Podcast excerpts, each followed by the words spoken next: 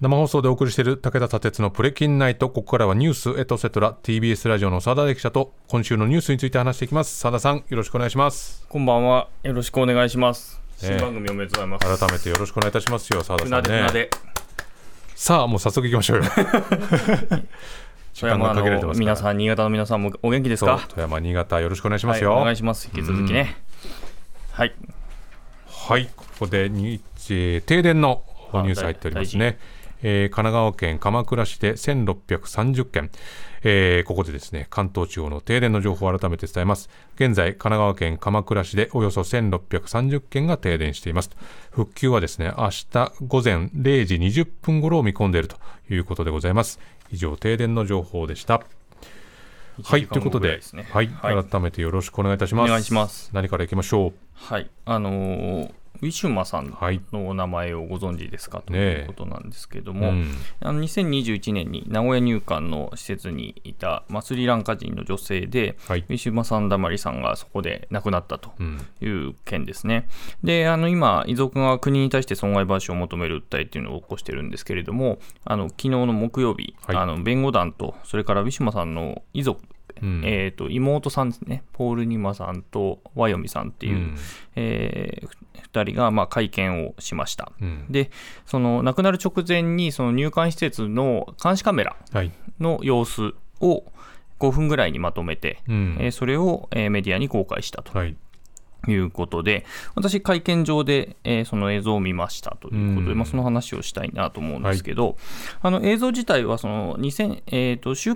あの、この入管施設に入ったの、収容されたのは、えー2020年からはい。だったんですけれども、でえーウィシュマさんはその日本で働いていたんだけれども、その同居している、えーパートナーからまあ DV 被害を受けて、うん。えー交番に駆け込んだんだけれども、まああのえー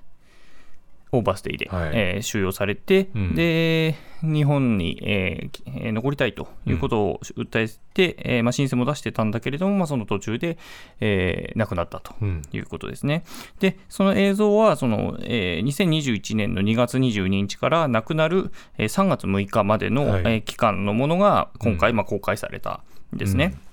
でこれは弁護団によって公開されたんですけども、初め、当初のその2月22日の映像の中では、その看護師とあのベッドに横たわってるウィシュマさんとのまあまあやり取りが、うんえー記録されていて、その水分を取ってくれと、うん看護師側が言っていて、で飲んでって言ったんだけどなというのに対して、えー横たわるウィシュマさんがその座っても飲めないと。うんで自分で何もできないというふうに言っていて、まあ、会話はできてるんですね。うんでただ、まあご飯とかが食べれないとうんいうことも言っていて、でその翌日になると、その気持ち悪いんだけど吐けないとうんいうことを言っている。で、私、今日夜死ぬっていうふうに、うんウィシュマさんも言ったりっていう感じになってって、で、まあ、相当体調が悪いっていうのは、あの映像を見てるだけでも分かるんですけども、その職員、このあの看護師じゃなくて職員に対して、ん。あの入管の、えー病院に連れて行ってほしいということを、まあ、何度も言う、あと点滴を打ってほしいっていうようなことも言うんだけれども、その女性職員は分かったと。うん一旦受けるんですね。で、えー病院行けるようにボスに話すけど、今日行けるかは分からないよと。うんで、連れて行ってあげたいけど、私の力じゃパワーないから、権力ないからできないというふうに、あある種、心情を吐露していて、まあ、ここのところの声は、この職員の声、あの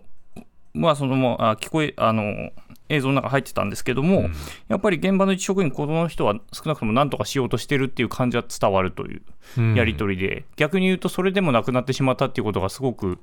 うん。ひどいし、うん、ざここだったら止められたんじゃないかっていう気もしないでもないっていう、まあ、この映像をね見ましたけども、まあはい。そのまあ、ベッドの上からこう撮ってるような映像で、まあ澤田さんおっしゃったように最初の頃はまあやっぱりコミュニケーション取っはい、ていたんだけれども、でも本当に徐々にこう、うん。ご自身の体調を伝える声っていうのが、まあ、深刻にとか、はい。本当に厳しいですと、うん。本当に何とかしてくださいってこう絞り出すようなね、声に変わっていくというところを見ましたけれども、でその後、やっぱりあの佐々木さんおっしゃったように、そのやり取りする声がどんどん、ねウィシュマさんの声がなくなっていくんですよね、なよ。しなくなっていく、一方的にしゃべ話しかけてる様子になっていて、うん。ウィシュマさん自体、最初は動いたりしてるんです、もう姿勢変えたりとかしてるんだけども、その動けなくなっていくっていう様子が、あの見て取れてで3月6日これ亡くなった日ですけども職員が指先ちょっと冷たい気がしますっていうふうにあのインターホンで、えー、多分管理室みたいなところに報告すると、うん、そのインターホンから脈取れるかな？呼吸はって呼びかけられて職員が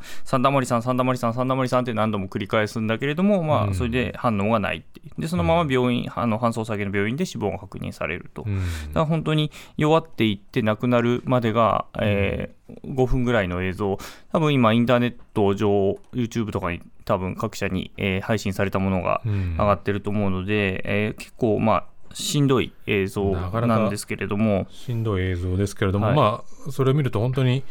あのウィシュマさんはもう病院に連れてってほしいと、はい、もうここにいられるような、うん、状態じゃないということを、本当に自分で言葉にして訴えていたということが分かりますし、うん、それに対して職員はまあその場では一応こう、まあ、話しておくよというふうには言ってたけれども、うん、まあ、結果的にそういう措置は取られなかったということが分かるわけですよね。うん、でウィシュマさんの、えー、妹さんたちはその映像が公開されたタイミングではその会見場から一旦出て、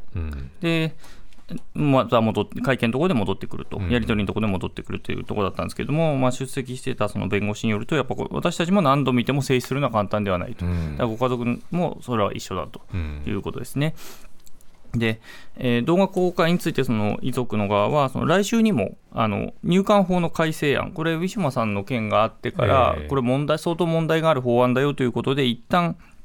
廃案になった、ね、はい、断念したっていう経緯があるんだけれども、うん、えー、今回また、えー、政府が出してきたと、うん、で、これについても収容の実態、非人道性などたくさん知っていただく必要があるため、まあ、今回、公開に踏み切ったというふうに遺族側は言っているということですね。で、弁護団の駒井弁護士という方は、あの去年、難民申請認められた、この日本でですね、が202人というのが出ていると。でこれちょっと増えてはいるんだけれども、これほとんどがそのアフガニスタン、あのタリバン政権に戻ったので、えー、いられなくなったアフガニスタンの、はい、特に日本大使館の関係者がほとんどだと、なるほど。ちょっとイレギュラーに多かったと、で実際平均して鳴らしていくと、大体1%毎年申請者のうちいるかいないかと。これはもう本当にね、諸外国、先進国比べても、はい、もう本当に低い数値ですからね。はい、でしかもほとんどがまあ収容施設に入れられているという状況もあるということで、この政府が進めていく入管法の改正案でも、国際基準が求めている待遇改善にはつながらないということを、えー、弁護団も言っていて、うん、なんとしてもまあ成立を阻止したいということで、まあ、今回公開したということですね。うん、で、この間のその、まあ、裁判なり、えー、法務省側とのやり取りの中で出てきた、その国が、えー、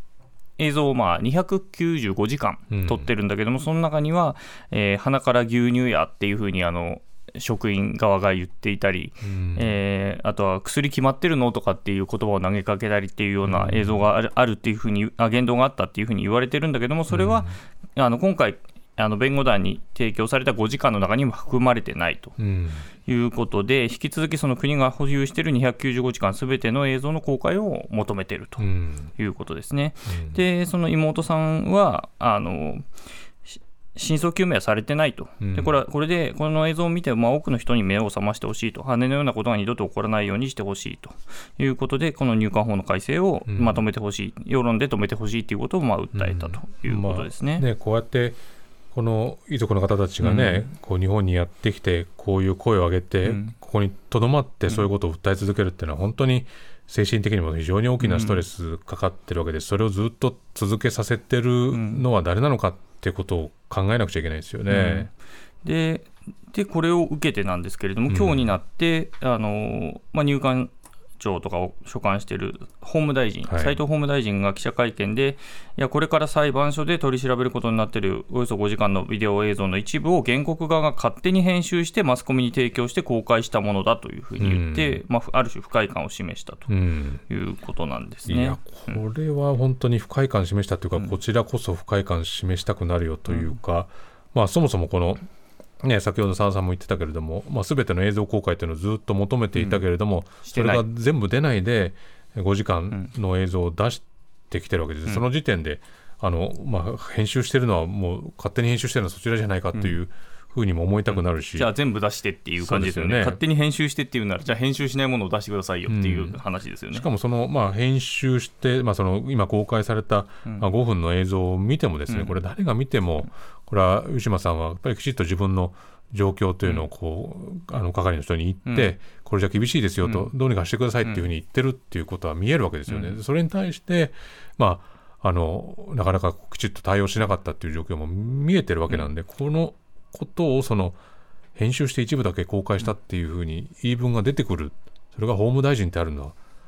どうなのかなと思いますけどね。でこの間その医師も診察をしていて、うん、それでもちょっと一旦外に出した方がいいんじゃないかっていうようなあの提案をあの入管側にしたりとかもしてるんですよね、うん、でもそれを無視してきてたのは誰なんだっていう話で、うん、で今回のその、えー、職員と、えー、上島さんとのやり取りを見てても、うん、そ現場レベルじゃないところで止めてる人がいるんだろうなっていうのが、まあ、見て取れるような中身にはなっているということでしたね、うん、これ、入管法改正案というのは、これからどういう動きというか、流れになってくるんですかね、えー、来週の、えー、木曜日にの本会議で審議入り、衆議院にするんじゃないかというふうに言われています。で、弁護側はやっぱりこの法案自体にが全然処遇改善にはつながらないものであると。はいはい基本的には国の側の裁量権で全部決めなきゃ決められるようになっているので、うん、今までとそんな変わらないということを言ってるんですよね。うん、うん。じゃあまあこれがどういう形になるのかと、ね、そう来週以降の動きってことですね、はい、うん、これも伝えていきたいと思います。はい、それから、うん、あの先週末にあったんですけれども、はい、あの国交省の元事務次官が民間企業にある種、OB、えー、国交省の OB を、うんあの役職に、えー、役員にねじ込もうとしてたというのが出ましたね、はい、あの国交省の本田元事務次官が去年の12月に空港運営している空港施設という民間企業を訪れて、うん、まあ、社長や会長と面談して、えー、国交省の幹部だった、えー、副社長を次の役員人事で社長に上げるように求めたということが発覚しました。うん、であの国交省の意向だっていうようなことの発言をこの元次官はしていて、えー、で実際にまあこのただの取締役だったこの副社長は副社長に昇格してたっていうことも明らかになったと、うん、だ何らかの力が動いたんじゃないのと、ただ、これ、まあ、明らかな口利きだに見えるんだけれども、まあ、内閣府によると、国家公務員法では省庁の現役職員があの利害関係企業のにこういうことをやったら、うん、まあ、禁じらことは禁じられてるんだけれども、ええ、元職員になるとルールがない。これは何なんだろう、その今のところその、まあ、穴をついたと言ったらいいのか、うん、抜け穴な感じです、ね、抜け穴というのか。で一連の問題発覚後にあのの月曜日にその副社長山口さんという人は、うん、えー、この空港施設の、えー、副社長を辞任したと。まあ、ということは、まあ、これはやはり問題があるというふうに、うん、あの双方が判断したということになるわけですね、はい、で火曜日のあの国交省側の記者会見で、えー、斉藤国交大臣がそのその前日、月曜日に当事者をヒアリングしたら、もう報道は事実だと。いうことは認めたと、うんえ。で会社の側は、でもあの会社としての手続きを踏んで決定するということで、一応一応突っぱねてはいると。いうことを言ったと。でもこの斉あの藤大臣はその OB としての組織的な関与はないと。うんパキッと否定はしちゃった、この一件だけですと、はい、組織的なものではありませんと、はい、本当ですかね。